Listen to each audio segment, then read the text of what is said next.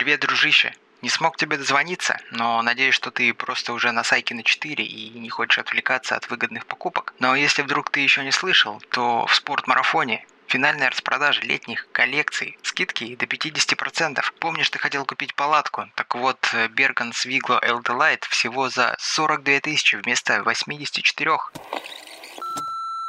Куртка мужская на Рона Тролль Веган за 25 тысяч вместо 50. Женские брюки Фьялравен Абиска за 7 тысяч вместо 14. Куплю себе две пары. Трекинговые ботинки Аку КС Швер. Большие, тяжелые, твои. Со скидкой 30%. Баул North Face Base Camp стоит 4200 вместо 8,5 тысяч.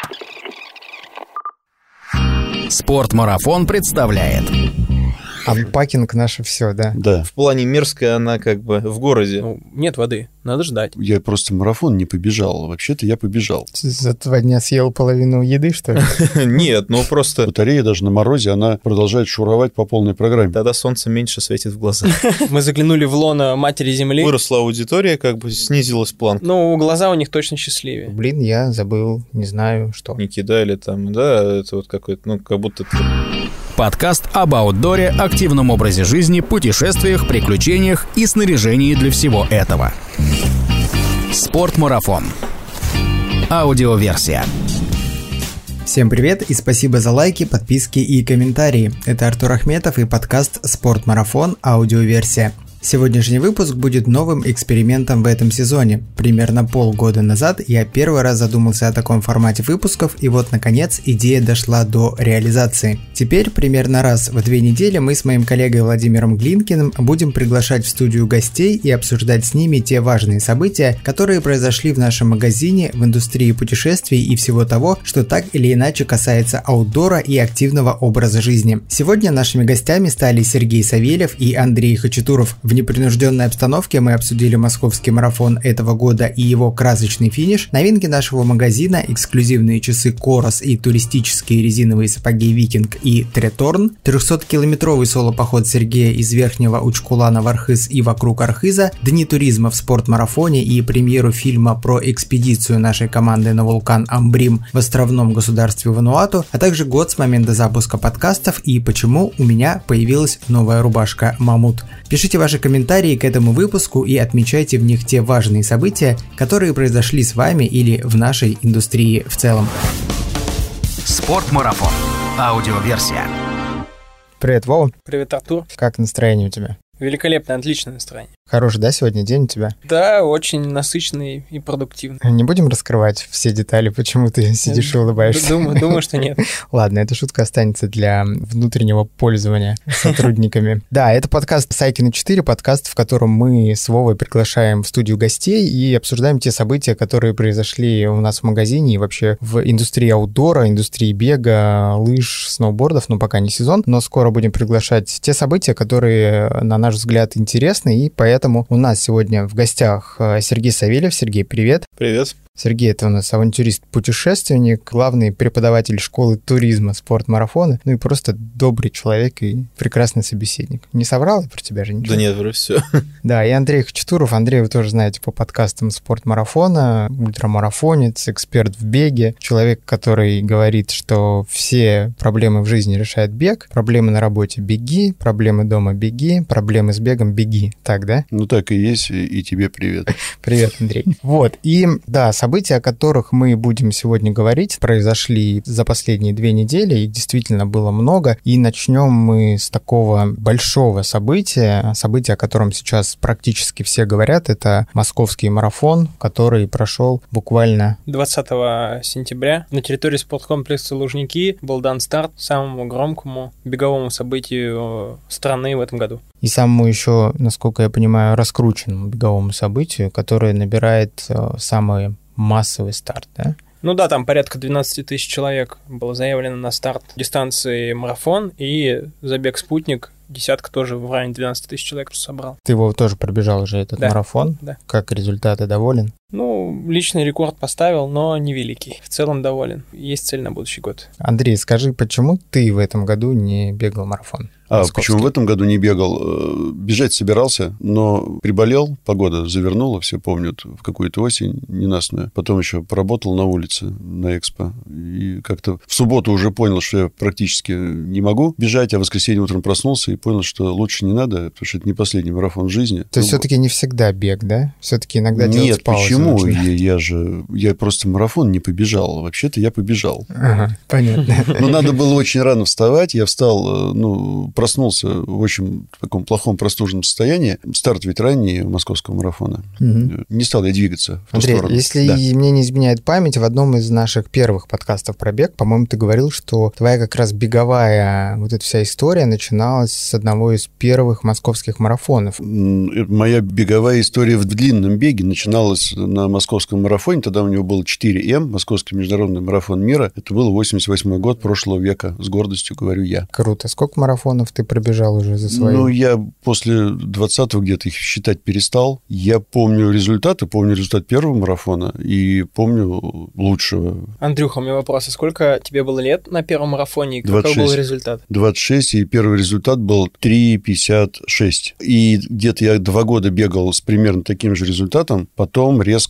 приблизился к трем часам, потом перешагнул за них. А когда ты из трех часов вышел, сколько лет было? Из трех часов вышел я года через четыре. Второй год был без прогресса, там 3,49, это ни о чем. И очень тяжелый, он тяжелее был 89 год, чем 88 Слушайте, а скажите мне, я вот не разбираюсь в этом, может, те, кто будут слушать, тоже не разбираются. А вообще средний, ну, что считается таким... Среднего нет. Есть Ну, Кип- имеется в виду любительский результат. Е- Есть э, Кипчога, который выбежал из двух часов недавно, да? Да, То есть это... это- вот был прорыв в мире, были две с минутами, а любители они разные. В мое время, когда вот я начинал марафонный бег, но это было давно, как бы считалось, что, ну, 4 часа считалось медленно. Нормальный любитель такой считался 3.30, это вот результат нормального любителя. Сейчас чуть-чуть стало больше народу бегать, и, ну, длинный бег, и марафон в том числе, и как бы, ну, стало подвигом уже перебраться через 4 часа, да, то есть это как бы знаковое. У нас был знаковый туда. То есть ж- То, что не удалось Вове. да, да, но ничего, удастся еще. Ну, из-за того, что выросла аудитория, как бы снизилась планка, получается. Да, ну и вообще тогда строже к себе относились,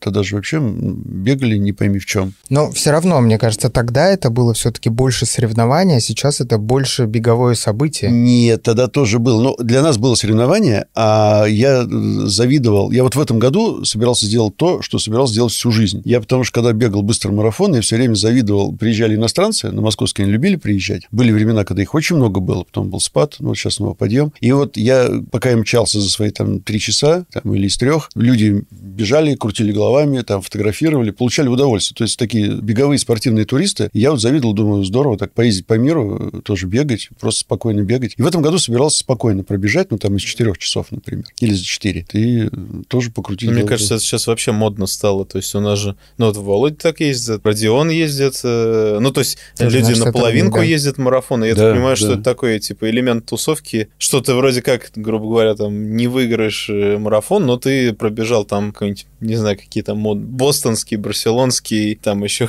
Не, во-первых, это самый Такой вид удобный, туризма, да, сейчас? самый удобный способ и мир посмотреть конкретный город. Если ты приехал в Бостон или в Нью-Йорк или в Москву, это, ну, вряд ли ты пойдешь пешком там ходить. А здесь пробежал, дороги открыты, для тебя все приготовили, беги, получай удовольствие. Ну, Здорово. чтобы Сергей, может, больше понимал, есть олимпийский норматив. Если ты выбежишь из двух часов 10 минут, по-моему, то тогда ты можешь поехать на Олимпиаду. Мгм. Вот это как бы считается спортивным Да. результатом. А там за сколько ты пробежал марафон, это дело уже третье, если ты не ставишься спортивного результата. Ну, коль сколько мы обозначили самый быстрый финиш, с- ну, я, как бы, честно говоря, не подкреплен информацией, сам финиш марафонской дистанции равносилен третьему взрослому разряду. Да вроде так. Я, честно, у меня нет разряда за марафон, Ну, у, меня, у меня разряд за суточный бег, поэтому...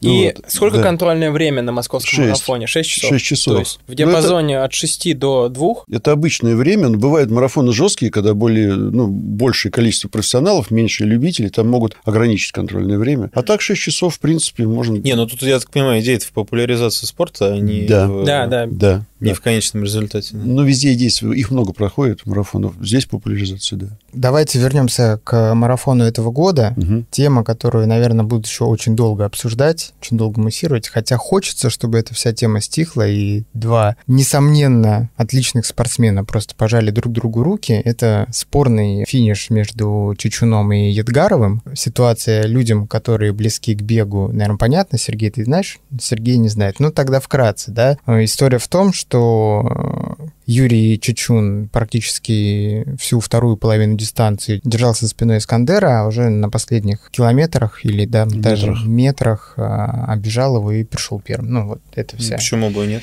И там началась вот такая история переливания, не знаю, классика, может ты быть... бежишь в этом, Да. в пятне, как бы, в Вот. ветровом. и- тут не хочется принимать э, сторону ни того, ни другого. Это спорт, э, спорт высоких достижений, люди зарабатывают на этом деньги. И если все было в рамках правил и в рамках приличного поведения бегунов, то, по-моему, все нормально. Вот именно для этого мы пригласили Андрея, чтобы он объяснил нам, все ли там было в порядке. Ну, Андрей не судья, но я, я сразу могу придраться к твоим словам. Мгм. э, спорный финиш. Так. Это неправильное определение. Ну, финиш да. был бесспорный. Мгм. То есть один победил, второй пришел вторым. А спорность ситуации, ну, действительно, если так э, рассуждать с дивана, ну, или ну, кто-то считает себя и знатоком, что за спиной человек шел, потом э, вышел. Но как бы нет правил, запрещающих бежать группой, и это не было каким-то лидированием, что человека одного там вели, там, сменяясь. Хотя тот же Кипчога, который мы вспоминали в начале, когда он делал свой рекорд из двух часов, его конкретно вели писмейкеры всю дорогу, и можно тоже сказать, что его рекорд не засчитан, потому что его там от ветра прикрывали. На самом деле Кипчога бежал своими ногами, а писмейкеры менялись всю дистанцию, а он бежал всю дистанцию. Перебегал кучу Да, народу. попробуй бежать за грузовиком, там, я не знаю, за человеком, за ротой солдат. Какая разница, ты бежишь своими ногами. За грузовиком это ты любишь по есть- по 100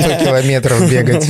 Не, Знаем мы в- Армении в горах я фуру обгонял на серпантинах, э, причем мне очень нравилось вызывать такое в глазах. Дело не в этом. Дело в том, что э, если человек не ставил подножку там на последних метрах, чтобы выбежать вперед, если там не, не выталкивал с дистанции кого-то, а просто обогнал, ну, значит, у него было больше сил. Это спорт, на самом деле. И э, спорность ситуации э, может возникнуть в том, что, ну, ушел бы раньше, да, там, или как-то, но я вот специально послушал э, мнение одного из участников. Он сказал, что, ну, у него такого заранее плана не было, но потом э, он решил, что будет так, что он будет до конца бежать вместе и выиграет на последних метрах. Но это его право. Ты имеешь в виду э, интервью в подкасте «Бег в рейде», Да, Юрия специально Чечуна? послушал, э, ну, потому что Мгм. я изначально не увидел, вот когда узнал об этой ситуации, не увидел ничего спорного, потому что я понимаю, это либо взаимоотношения двух людей, у них личные соревнования, и они его решили вот так поставить, да, либо это просто так совпало, но давайте абстрагируемся от того, что двое было, например, бежало шестеро или четверо, но из шестерых четверых кто-то на последних метрах будет первым. Скорее всего, это будет тот, кто был Последний, ну... сзади, да. Это тактика просто, ну, тот, кто бежит впереди, редко выигрывает. Это- Нет, ну это же в биатлоне, там, в лыжных гонках, это везде, э, но велосипедных. это никто же не как бы мешал тебе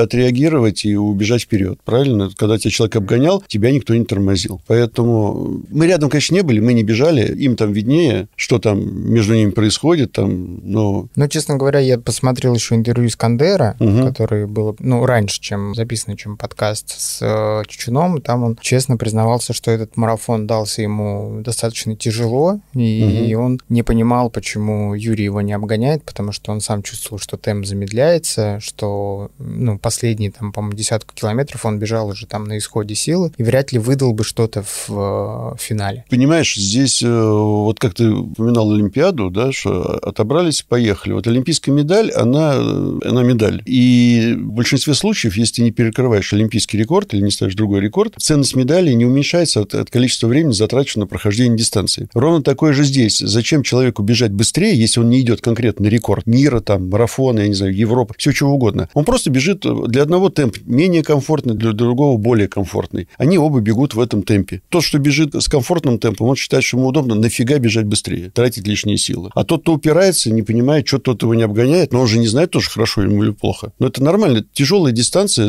за марафон можете что угодно случиться, человек мог бежать отбежать и упасть. Только что он был прекрасный, тут раз и силы его покинули. Поэтому здесь э, я считаю, что когда не было какой-то там подножки, когда не было там реальной какой-то подлости, да, которую все видели, человек вот одного оттолкнул там или догнал с бейсбольной битой, там отогнал, пускают напугал, там вот и, и финишировал. Это а остальное все спорт, спорт. И здесь много можно эту тему рассуждать. Я думаю, рассуждать не надо. Если у ребят есть между собой проблемы, они, наверное, скорее сами разберутся между собой и все. Ну, коль сколько мы говорим про спорт, Угу. что ты скажешь насчет бравады жеста Юры, когда он пересекал? Вот жест единственное меня... Но дело в том, что вообще, э, я понимаю, жест напоминает это американское отдание чести. То есть я, э, вот когда это увидел, а, меня единственное в этой ситуации смутил именно жест. То есть то, что кто-то вышел вперед, э, финишировал первым, это нормальная ситуация в спорте. По моим понятиям, думаю, он... Ну, жест был не издевательский, он мог показать другой жест, да? Слушай, мне кажется, что Это- этот это- жест был больше похож, как будто он смотрел Вдаль вдаль. вглядывается. А я, а я так понял, что Где-то вот как там. вот американцы даже у нас без фуражки руку не прикладывают, да, а там вот, вот так честь отдают. То есть я подумал, что он, наоборот, честь отдал. То есть тут, опять же, может трактовать по-разному. Наверное, Ну, Юру это же потом спросить. красиво, но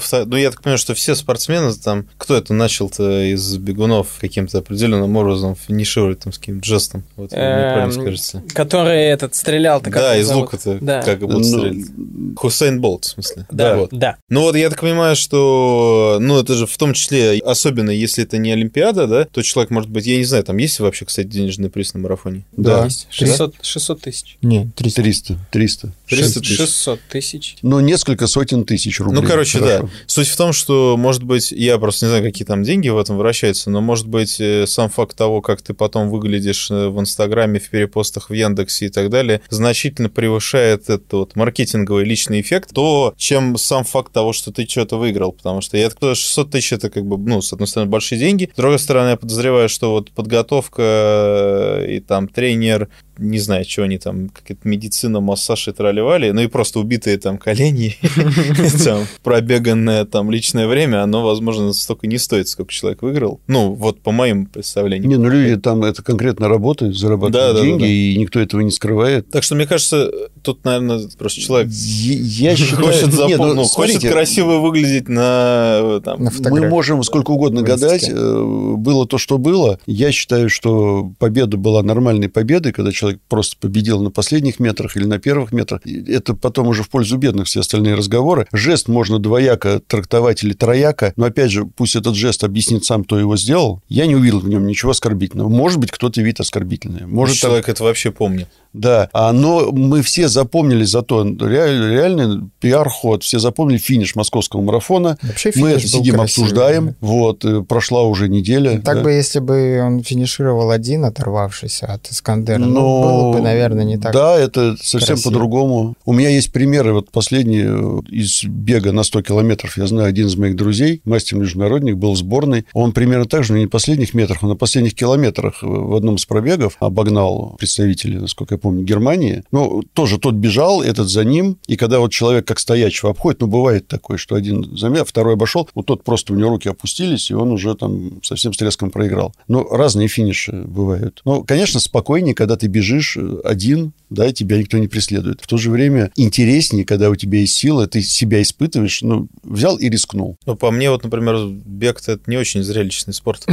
Не, ну это как вот сказать. именно поэтому этот финиш и Как все сказать. обсуждают. Я вот с удовольствием смотрю и марафоны, и, и сотни, и, и, знаешь, есть на что посмотреть. Но я понимаю внутреннее Ну да, то есть тут, наверное... Ну, так же, как Формула-1, ну, есть машинки, Да, есть вот по кругу, казалось сказать, бы. Ну, тактические игры, это интересно. Да, да. На самом деле, хочется сказать спасибо всем участникам марафона и тем людям, которые его организовывали, всем волонтерам, которые присутствовали на трассе, всем болельщикам. И хочется плавно перейти к следующей теме нашего подкаста, и, наверное, она будет так или иначе тоже про бег, потому что к нам пришли новые часы, и про них я хотел бы, чтобы Андрей рассказал. Да, у нас появились в продаже новые часы Корос. Это произошло буквально вот Вчера. вчера, а сегодня, ну, чтобы слушатели понимали, 30 сентября. 29 сентября у нас в магазине появились часы. Почему? Важно об этом сказать. Что за такие крутые часы? ну, интересные часы. Важно то, что здорово, что спортмарафон опять в лидерах, потому что вот я сегодня пытался найти и не нашел, кто еще в России, ну, из магазинов продает вот этот продукт. Продукт. Аудор магазин, вот. скажем так. Ну, смотрели все. Смотрели э, конкретно с менеджером, который занимается этими поставками, а смотрели просто ведущие магазины, которые продают спортивный продукт, часы. Нет, это здорово. Значит, э, у людей есть возможность эксклюзивный товар у нас купить и уже гордиться тем, что у них у первых в России практически да, появилось... Вот часы уже в магазине часы в магазине, иначе мы молчали бы об этом.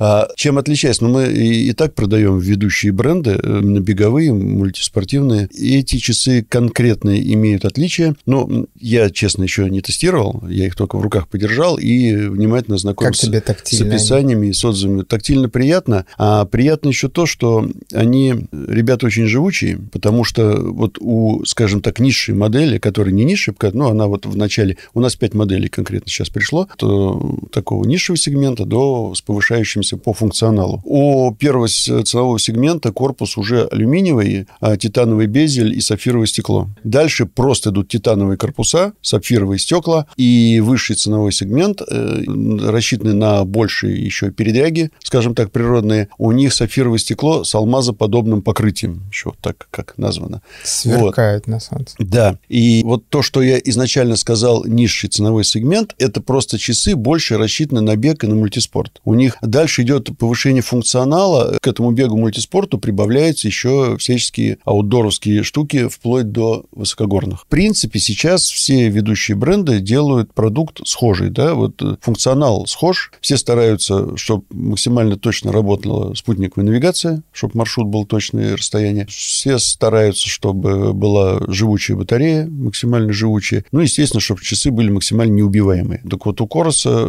они по батарее в лидерах, не самые-самые, да, но наверху. По живучести, судя по корпусу, по описаниям, по их температурным режимам, хотя они могут до плюс 60, там от минус 20 или от минус 10 до для плюс 50, причем у них большая живучесть при низких температурах. Они, ну, например, там одна из моделей при минус 20, когда они там наверху, они работают там 20 часов с GPS.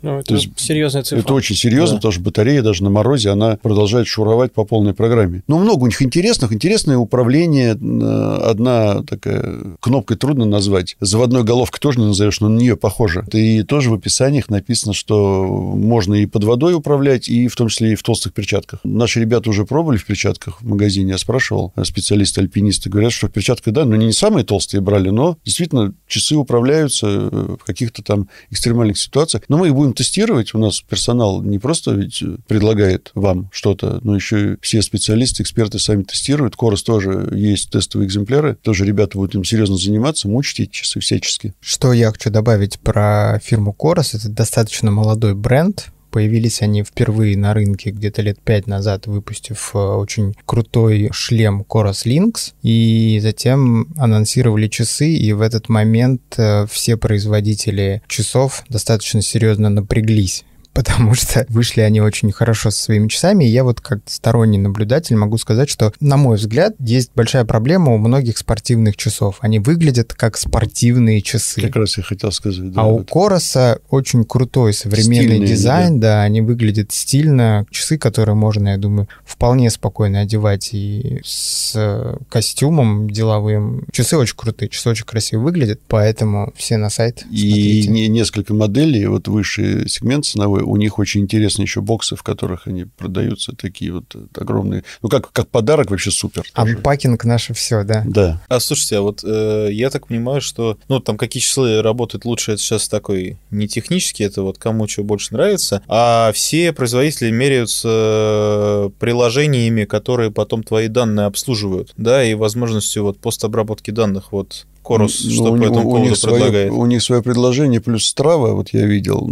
Как работает, не знаю, потому что... А, ну еще никто не пробовал. Да, ну да, ну мы, во всяком случае, не пробовали. Но я могу сказать одно. Я вчера прочитал несколько обзоров и много отзывов. Пока все это очень позитивно. И вот от тех, кто пользуется, из иностранных граждан, я так понимаю, mm. люди в восторге от этих часов. Как ты думаешь, у нас в ближайшем времени удастся потестировать что-то? И в частности тебе, потому что мне было бы интересно услышать твою такую экспертизу по использованию? Ну, у нас несколько экземпляров тестовых в магазине есть. Угу. Надо просто выяснить, когда можно будет их взять, потому что я чувствую, там очередь выстраивается, потому что интересно и людям, и восходителям, наверное, и туристам, и бегунам, потому что часы очень такие комплексные, многоликие они. Ну, коль сколько такой большой игрок появился, я бы на самом деле очень хотел бы услышать твою экспертизу. Я с удовольствием, потому что я для себя, как человек, который бегает, в разных ситуациях увидел там вещи полезные, и их говорят как отличные от того, что было. Ну, например, более точные показания, ну, бегаешь по какому-то маленькому кругу, да, и вот каждая дорожка у тебя будет ложиться там четко, без всяких там спрямлений, там скривлений. Но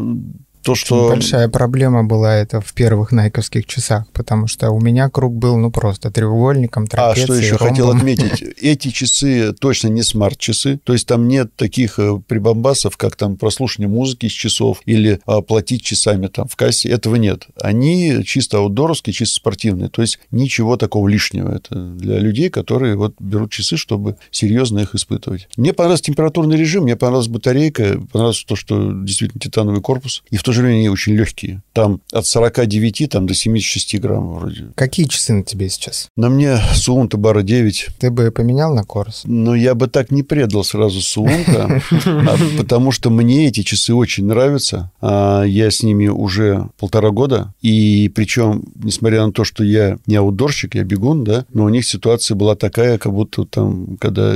Ну, я очень здорово упал прошлой весной э, на обледенелой дороге, и другие часы просто разбились бы. А на этих даже нет следов. Вот чуть-чуть набезили под микроскопом. Ну, мне кажется, они немножко спасли твой локоть свой. А они спасли руку, да, потому что вот, например, очки я выкинул. Очки были полностью линза процарапаны. Несмотря на то, что у меня там и лицо было разбито, и руки, но вот часы на себя приняли очень сильный удар. И когда говорят о неубиваемости, вот э, Суунта девятки, э, это правда, это на себе испытано. И, ну, как бы и батарейка, да, действительно работает. Хорошо, ждем тогда обзоров этих часов. Еще раз слушателям часы Корос. Можете уже заходить на наш сайт, смотреть. Там Ребята обзоры уже написаны, очень то есть быстро там карточки товара конкретно перечисляются их, да.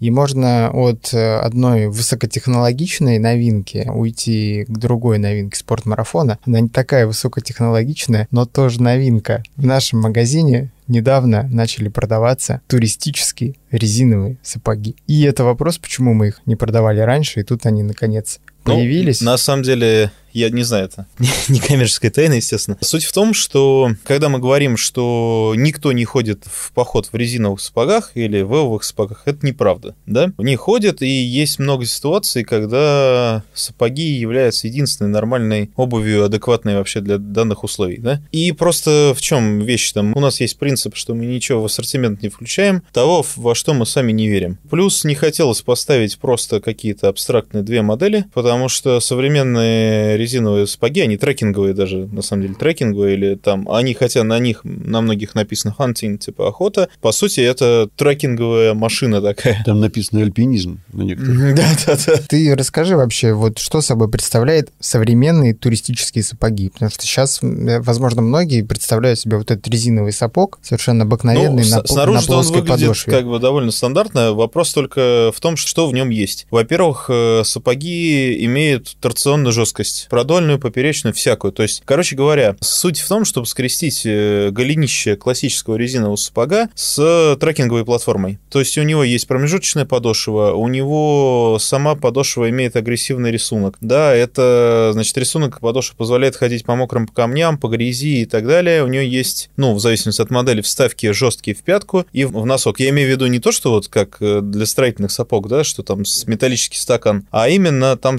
ну, вот элементы жесткости. Вторая штука, они не, э, строго говоря, не резиновые, они многослойные. Они сделаны там по трехслойной технологии. И это преследует, э, значит, несколько целей. Во-первых, они должны быть в сочетании эластичности, теплости и удобности. Они должны быть легкими. Они по массе сравнимы с хорошими кожаными ботинками трекинговыми. И я думаю, что многие популярные трекинговые модели ботинок в одном и том же размере с сапогами будут тяжелее. Или, ну, одинаково практически. И следующая штука, то, что они сделаны анатомичными. То есть, э, в отличие от сапог рабочих или там рыболовных, безразмерных, да, там, где... И это, кстати, неплохо, да, для рыболовных сапог. Там, где вам нужен большой объем, потому что человек сидит и ждет, когда поклевки там, да. Здесь вам нужно в них двигаться, нужно, чтобы они облегали там ногу в какой-то степени, и чтобы их было удобно снимать, одевать, и там... Или, наоборот, не снимать их там по 10-12 ходовых часов. Вот такая штука. Скажи, ты много путешествуешь. Вот сейчас можешь вспомнить характерный пример в каком-нибудь своем путешествии, когда вот если бы у тебя были эти сапоги, Все было бы проще. все было бы гораздо проще.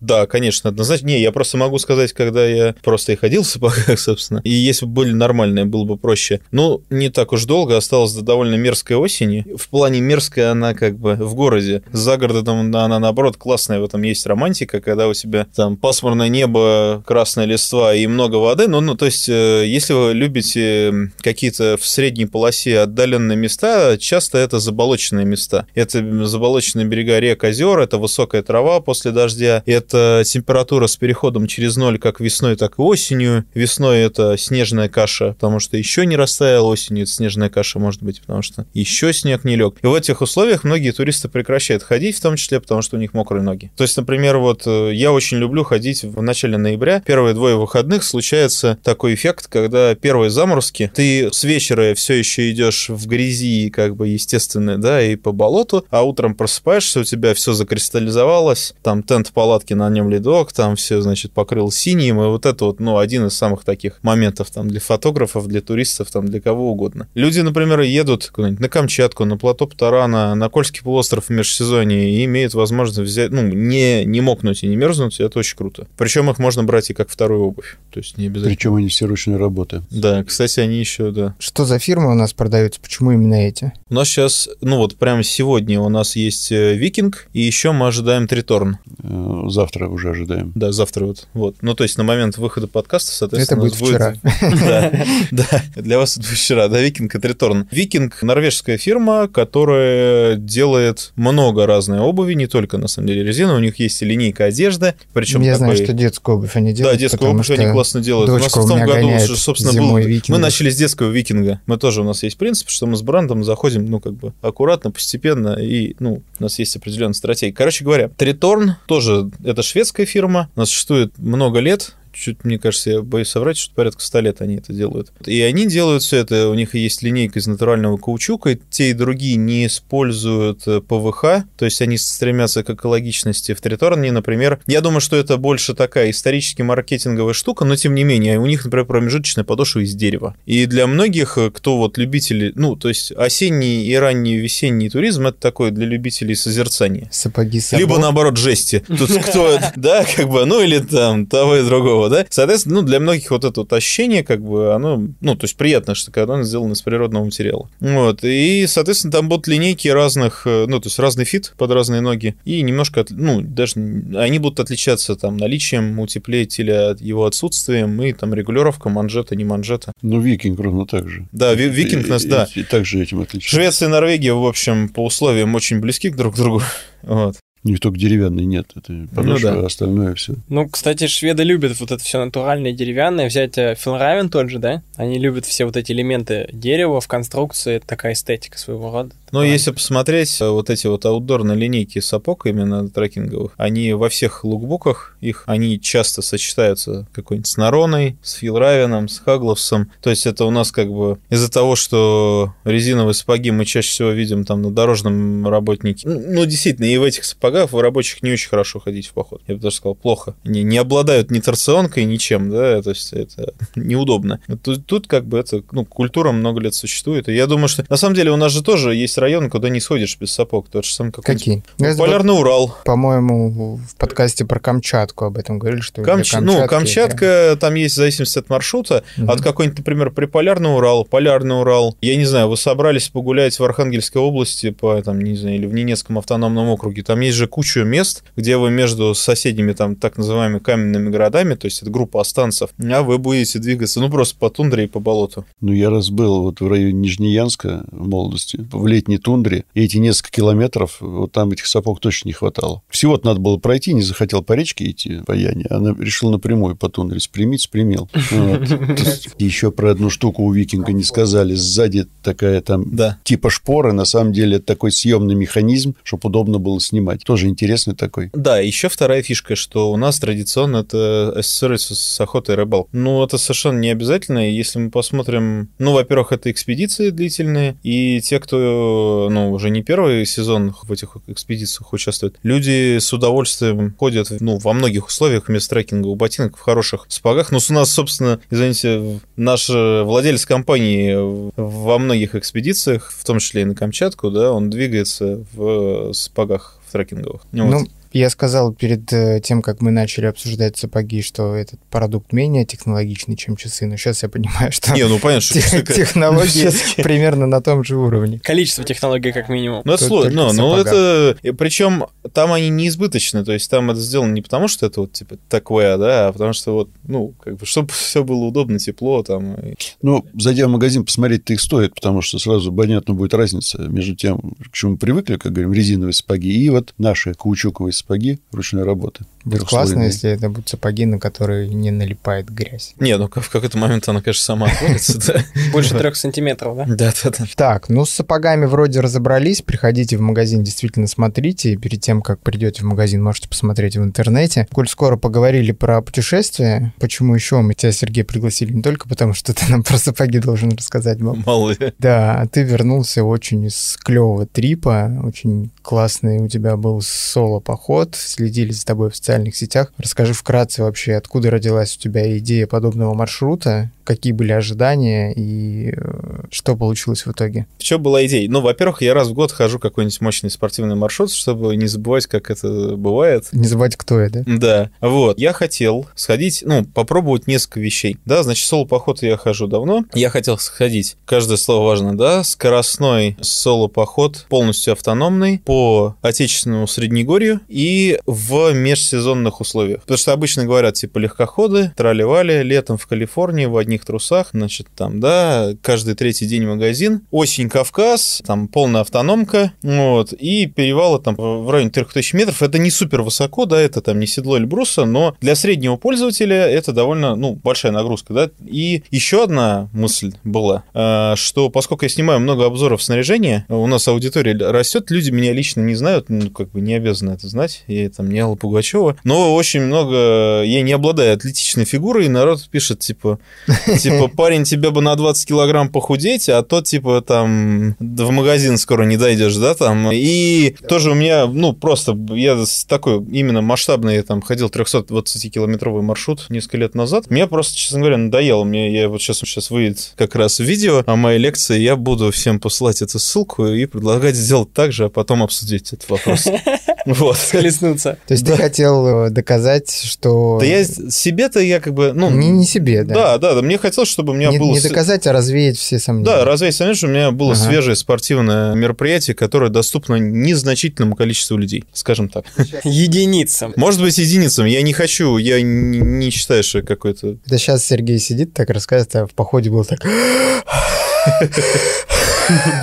Залез! Не, на самом деле я могу сказать, что первые три дня на маршруте ты себя в горах никогда хорошо не чувствуешь, но могу сказать, что я финишировал с запасом. То есть, в принципе, во-первых, я хотел сходить за 12 дней, я сходил за 10 с половиной, я думаю, что мог сходить его за 10, но там еще другие вещи присутствуют. Какой маршрут-то был в итоге? Вот, какой маршрут? Э, тоже, кстати, интересная штука. Я должен был сходить более длинный, но у меня там были проблемы с зубами перед выездом, и я не смог доделать работу перед отпуском. Поэтому мне пришлось доделывать работу в горах. Почувствовал себя фрилансером, в Архизе сидел с видом на хребет Абишара Ахуба, доделал заказы. Вот, и в итоге я сходил 300 километров километровый маршрут. Начинался он из поселка Верхний Учкулан. Это рядом с Эльбрусом, рядом с альплагерем Музункол. Для вот, ну, чтобы такие крупными мазками. И я шел, соответственно, на восток в сторону Архиза. И вокруг Архиза я сходил еще большой крючок длиной в 150-160 километров. Такие две логичные части, типа Хрузука Архиз и вокруг Архиза. Я сейчас в шоке.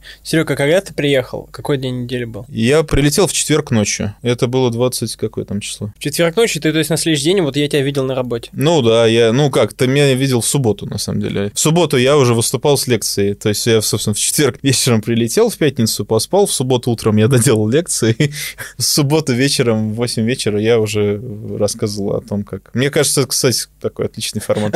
Могу, умею практикую. Выступал ты в рамках Дней туризма? Да, в рамках Дня туризма, да.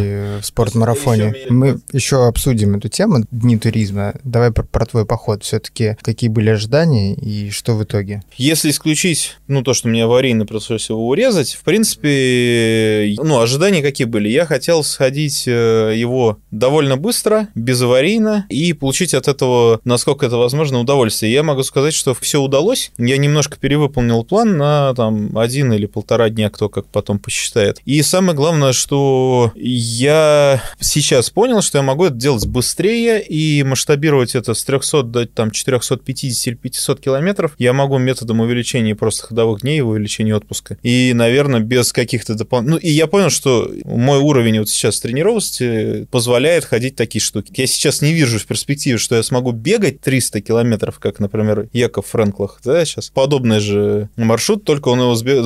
там за 58 часов в Крыму сбегал 258 километров. Но в другом виде, в стиле self-supported, то есть когда человек пополнял запасы, и это было, грубо говоря, два ультра-трейла с ночевкой, вот так. И это очень круто, и этот рекорд зафиксирован на сайте FKT, Fastest Known Time. И у меня не было такой задачи, но мне хотелось сходить очень плотно насыщенный маршрут. 15,5 тысяч метров перепада набора, 15,5 тысяч перепадов спуска. Это 16 перевалов, из них 7 перевалов 1А, один траверс 1А, и я поставил личный рекорд еще, я за один день сходил 3 перевала, 2 категорийных, один не категорийный, полностью из долины в долину, плюс-минус 700, с перемещением на 29 километров. Как бы средняя команда это идет 3 дня обычно. Ну, там 2-3 дня в зависимости от Маршрут ты сам составлял или, да, может, да, да, да. кто-то я... ходил до этого такой маршрут? Видел ты Ну, я примеры? думаю, что так или иначе, ну, там не, не было каких-то секретных перевалов. Я, наоборот, у меня была еще, кстати, затея сделать э, маршрут таким, чтобы его можно было повторить частями, ну, в любых сочетаниях. Ну, я считаю, что это довольно классическая линия. Там все самые логичные перевалы. И плюс эти все перевалы лежат вне погранзоны и вне заповедников. Соответственно, в любой момент вам дают отпуск, вы берете кусок моего трека, который я скоро выложу, и идете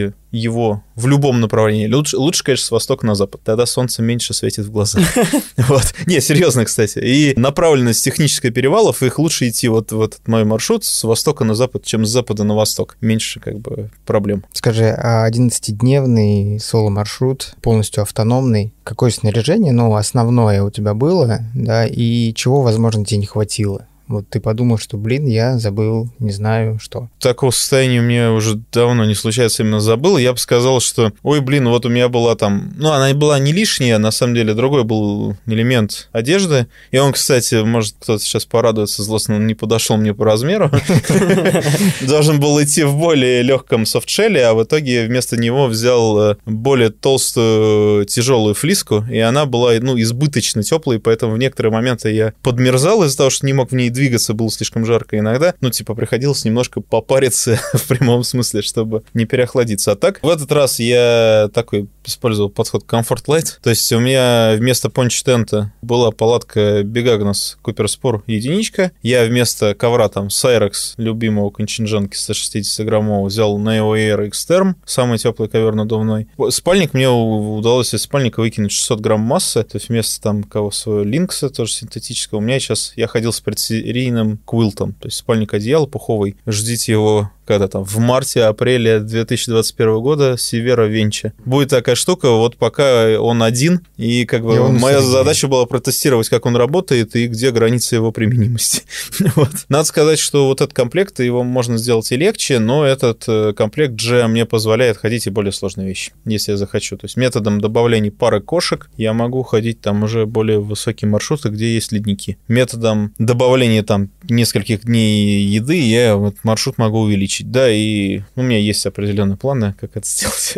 А рюкзак какой у тебя? Я брал Basklite 75. Кстати, по поводу того, что, значит, тоже есть такая штука, что, типа, в спортмарафон гламурные парни там и все такое. У меня есть много рюкзаков разных, и надо сказать, что каждому рюкзаку своя задача. То есть два моих любимых рюкзака, Клатермуссен Тор и Basklite, по стоимости отличаются в три с половиной раза. И тот, и другой я использую для разных вещей, просто с Тором я хожу всякие брутальные маршруты и семейные, где я не Финиса много, а с Баском я хожу вот такие, типа Fast and Light, когда я за счет здоровья, да, там, экономлю отсутствие каркаса. вот. У меня вопрос по питанию. Да. Что из еды ты брал с собой на маршрут и в каком объеме? Сколько килограммов еды было у тебя с собой? У меня рюкзак на старте весил 16 600, и это с 13-дневным запасом еды и с 450-граммовым баллоном газа. И, соответственно, там плюс аптечка, ну, то есть там крем от загара, туалетная бумага, мыло, ну, то есть это расходник какой-то, да. Я ем в среднем 550 грамм в день сухого продукта с учетом упаковки. На самом деле это немного. Упаковку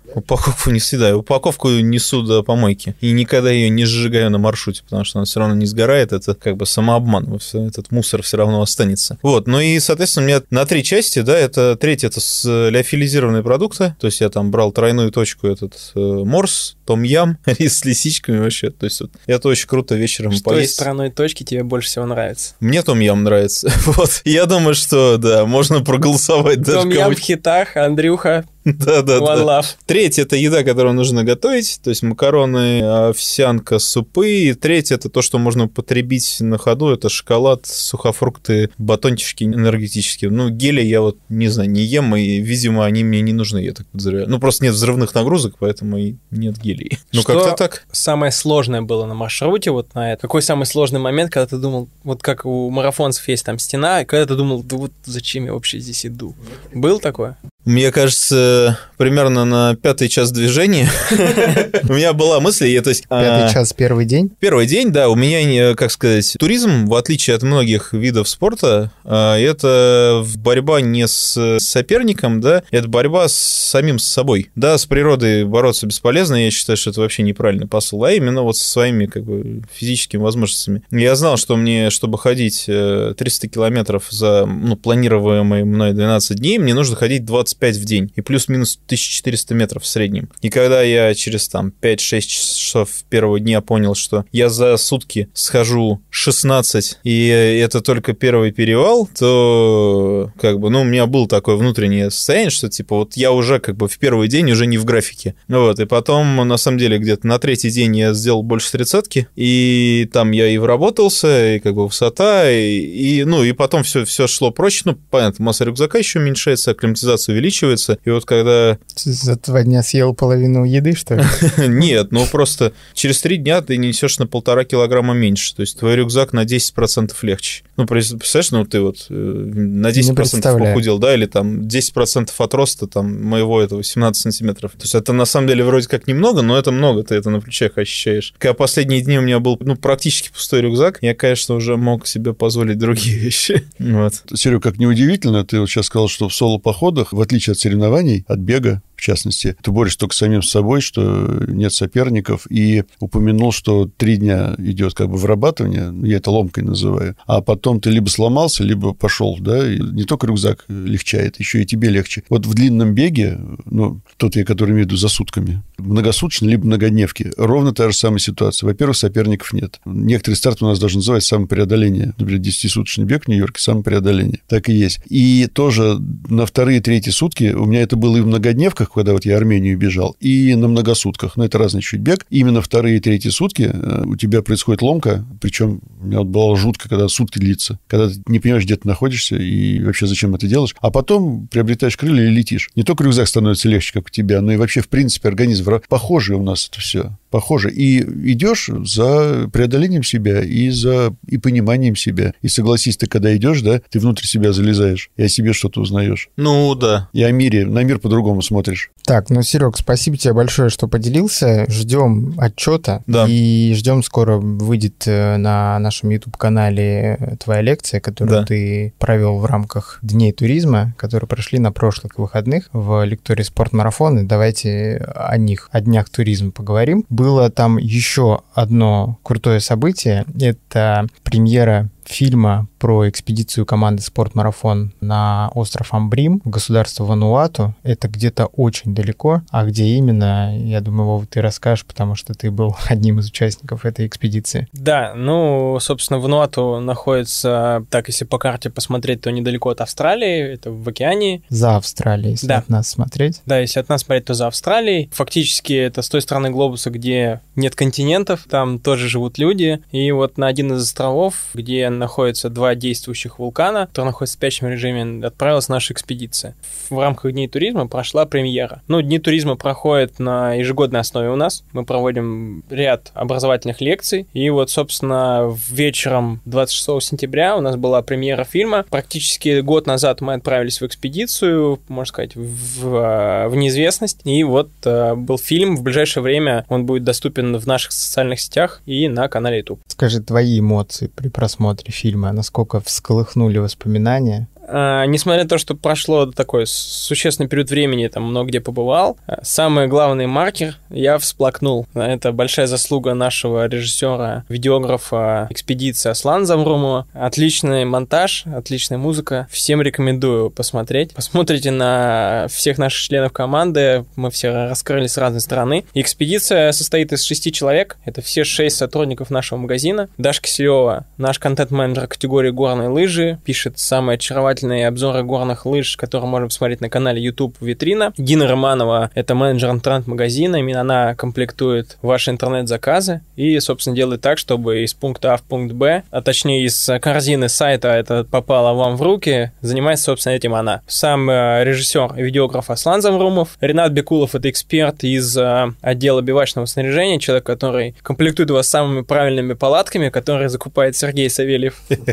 Ну вот. Вячеслав Кузнецов, Слава на момент премьеры находился в походе на Кольском полуострове и до сих пор там, надеюсь, что он не замерз. Ну и, собственно, я, Болтун. Самый скромный из участников. Да. Ну, на самом деле, мне-то почему еще интересно. Тропики, точнее, даже это субэкваториальный климат получается. Это тот тип ландшафта, климата, который нам вообще неизвестен и как с ним взаимодействовать. Вот расскажи, что там такого неожиданного или сложного происходит именно вот в, просто в туристическом быту, вот в плане троп, организации лагеря, там, погоды, всяких тварей там, кусачих и так далее. Как это все? Ну, самое контрастное, на что я обратил внимание, во-первых, это, понятно, влажность. То есть влажность там действительно высокая. Мы планировали поездку перед сезоном дождей, однако он начался несколько раньше, и после Вануату понимание, ну вот там пошел дождь, для меня не так страшно, потому что когда ты понимаешь, что там условно там 16-18 часов идет дождь, и у тебя под палаткой течет река буквально, хотя ты стоял ее в самом сухом и супер продуманном месте, ты реально начинаешь по-другому относиться к осадкам, ну то есть как к данности. Ну, я не боюсь насекомых, поэтому в целом меня это там не, не напрягало, но для большинства людей тропики так или иначе вы столкнетесь с этим. Относительно трудностей бытовых туристических, это отсутствие источников пресной воды на острове. На острове все используют только дождевую воду, то есть фактически на вулкане прошел дождь, все самотоком уходит в океан. Условно там в фильме есть моменты, мы там подняли такую тему, как скорость воды. Есть скорость света, скорость звука, вот есть скорость воды. С тех пор, как прошел дождь и вода ушла, мы приплыли на там северную часть острова и говорим там попить воды. Они говорят, а у нас нету. Я такой, ну в смысле? Они говорят, ну нет воды, надо ждать. Условно там негде постирать, и мы выпытали у местных, что во время отлива открывается какой-то источник воды, и если был дождь, то он будет. Мы дождались отлива, выкопали, значит, ямку, и там, собственно, там смогли постираться, потому что особенность океанического климата в том, что у тебя одежда пропитывается солью, а соль классный абсорбент, она в себя напитывает влагу, и как только заходит солнце, от океана идет влага, у тебя одежда тут же снова намокает. Несмотря на то, что на солнце она была абсолютно сухой. Это вот такая проблема была бытового характера в плане там установки лагеря. В целом все отлично, затем лишь исключением, что если ты на какой-то там площадке поставил палатку, то буквально там отойдя 10 метров, ты не можешь зайти в джунгли, потому что там буквально стена. У нас была идея с Ренатом дойти там до ближайшего вулкана, такой он заросший,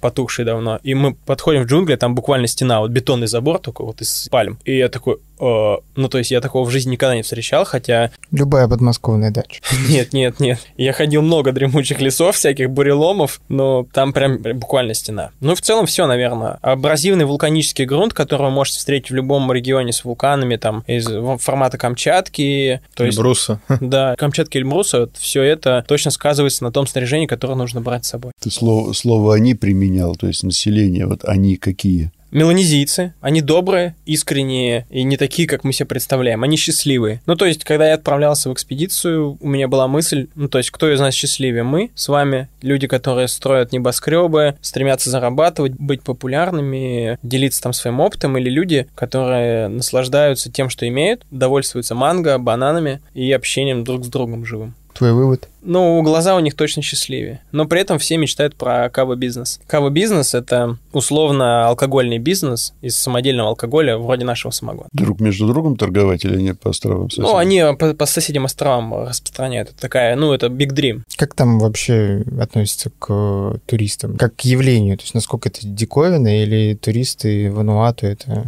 абсолютно привычная история. Ну, Вануату находится в государстве 83 острова, если не ошибаюсь, со столицей Порт-Виллой. Там достаточно большой объем туристов из Австралии, из Новой Зеландии, поскольку это бывшая колония. Туда даже приезжают французы, там некоторые французы остаются на постоянное место жительства. То есть в целом там как бы... Но это турист, который приезжает на лайнерах круизных. А, на самолетах прилетают, то есть там есть... А я имею в виду именно вот туристы, которые с рюкзаками прутся зачем-то в жерло Ну, изначально, когда все видели, мы ехали со снаряжением, снаряжением, с баулами, с веревками, все немножко так нас там косо смотрели, и когда узнавали, что мы едем на Амбрим, а у них это Black Magic, Черный остров, Черная магия, все так с опасением нас смотрели и старались с нами меньше коммуницировать. Ну, так или иначе, туристы есть, но они больше всего едут на остров Тана, чтобы посмотреть на вулкан Ясур, который является туристической достопримечательностью. Максимально снарядившись, они идут туда. Ребята из состава экспедиции также посетили этот вулкан для того, чтобы понять, что, что это такое такое, но вот мы спускались в менее популярный вулкан на острове Амбри.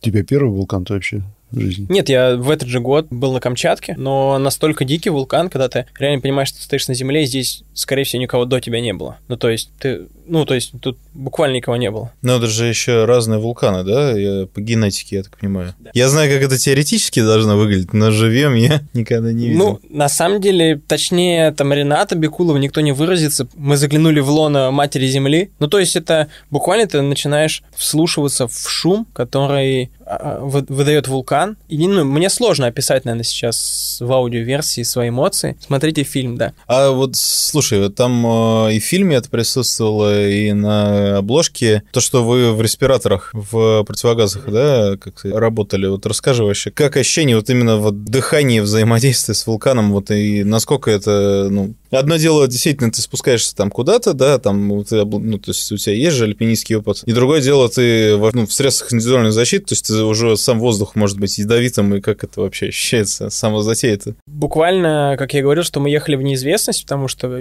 отчетов и экспедиций на этот остров практически не было. И мы в просторах интернета нашли фотографию палатки, которая буквально растерзал ветер и кислотные газы. То есть мы готовились к тому, что выходы там, серного газа могут быть ядовитыми, и поэтому у нас были с собой респираторы. И при старте с кромки кратера вниз мы были в респираторах, но э, погода и ветер позволили нам внизу находиться без респираторов, потому что, э, собственно, все а газы... какие-то да. газоанализаторы брали? Или? Нет, газоанализаторы мы не брали, мы руководствовались опытом вулканолога Славы Кузнецова, который в целом понимает природообразование вулканов и тот состав газов, который выходит. И поэтому, исходя из этого, а, руководствуясь там погодными условиями, мы уже действовали по его рекомендациям. Так что респираторы — то средство индивидуальной защиты, которое нам было необходимо с собой, но лучше им не воспользоваться, чем оплошать. Кстати, и ты упомянул, и это ассоциация прямая, что это дожди, да, это высокая влажность там и так далее. Как вы с этим справлялись? Жили. Жили, да, вообще? Ну, первое — это мембранная одежда,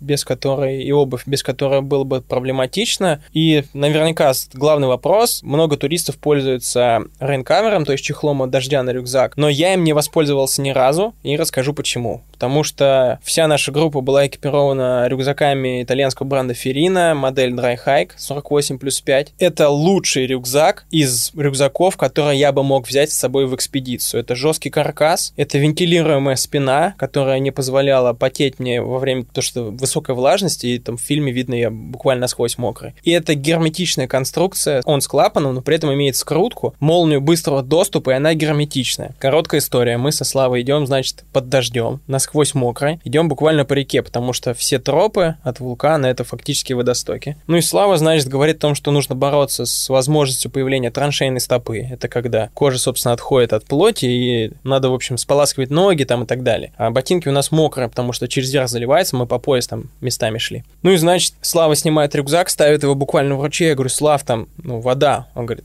нормально. Ну и буквально рюкзак ни разу не промок, несмотря на то, что реально там больше 12 часов шел дождь. Палатки мы брали три. Хиллиберг, мы брали Ферина и мы брали Бегарна с Куперспор Expedition. Ну и все палатки провели себя с э, отличной стороны. В целом нам было комфортно. Они отличаются все по конструкции, по внутреннему объему полезному. И мы со Славой спали в самой компактной палатке в Ферина. И в целом все ребята остались довольны. Ну вы с форсом, да, ходили? Да, мы ходили с форсом, он классно вентилируется. Конечно, хотелось бы больше внутреннего объема, когда экспедиционный формат, где нужно размещать какое-то снаряжение, и два э, мужчины, собственно, могут так с трудом там переворачиваться в палатке. Я вам перед экспедицией впарил лишние 300 грамм палатки. Э, Серега, я тебя люблю. В общем, у нас стоял вопрос брать э, палатку Хильберг с маркером GT или э, регулярную. Ну и понятно, что когда ты идешь, рюкзак у нас весил с веревкой, мы брали 400 метров веревки. Ну, в общем, там больше 20 с провизией, со всеми делами он весил, особенно когда намокал. Ну, веревка, бухта веревки намокает. Ты вроде 300 грамм, это существенно, да? Но в тамбуре можно готовить. Там лежат все вещи сухие. В нем можно спокойно в него залезть. GT, Серега, я тебя обожаю. Ренат, Аслан, просто любят тебя. Ну что, я думаю, ждем с нетерпением выхода фильма. Следите в соцсетях. Вова обязательно сообщит дополнительно, когда выйдет фильм. Год назад была экспедиция, это почти год назад. Да. Чуть меньше года, если не ошибаюсь. Потому что я знаю, что ровно год назад мы в спортмарафоне вставили свои 5 копеек, запустили проект подкастов. Именно 1 октября это случилось. И этот год для меня был, наверное, самым творчески насыщенным во всей моей 19-летней радиоистории, потому что выдать 90 выпусков за год — это было тем еще творческим испытанием. И я рад, что вот сейчас мы пришли к такому другому формату, который, я надеюсь, в новом сезоне нашим слушателям придется по душе. Вопрос. Да. 90 выпусков — это буквально два выпуска в неделю. Так и было. С некоторыми небольшими перерывами, которые были связаны там с моей непродолжительной болезнью, но и в отпуск тоже надо было немножко сходить. Ну, то есть буквально два вы- выпуска в неделю — это монтаж, это запись, это договориться проведении верно. записи с другим, подготовка вопросов, обработка. Ну, я бы с ума сошел. Это постоянная вот эта вот карусель. Я почти сошел с ума, честно скажу. Поэтому отпуск у меня был целый месяц, но вот подкасты вернулись. Ну, то есть реально это было еще плотнее за счет отпуска и болезни, да? То есть больше двух в неделю. Ну, по несколько писал в день же, потом выпускал. Ну, поскольку для меня это, ну, я всегда говорю везде, что я не аутдорный человек, там, спортом я когда-то занимался, да, но к аутдору я имею отношение только то, что мой брат является очень клевым фотографом и путешественником, да. Это все мое отношение к аутдору. И Для меня это история которую я раскапываю для себя, да, мне интересно, почему вот вам всем не сидится дома, почему вас куда-то когда-то всегда несет. Поэтому это такая была творческая и интересная история. Наверное, это именно меня и подпитывало весь этот год. А кто, это, не, наверное, некорректный вопрос, но кто из э, спикеров понравился тебе больше всего вот, по душевности? Вот кто, кто из них больше всего тебе запомнился? Я не смогу ответить на Каждый этот из нас вопрос. сидящих был в Да, твоем да, подкасте каждый- аудиоверсия. Каждый из вас был. Поштучно. Не, ну все же разные. Да, тут сложно. Не, ну вот именно тебя, как человека далекого от аутдора, я почему и спросил. Или может, что, что тебя впечатлило, да, там, как раз какой-нибудь там. Я сейчас вообще жалею, что я про подкасты упомянул.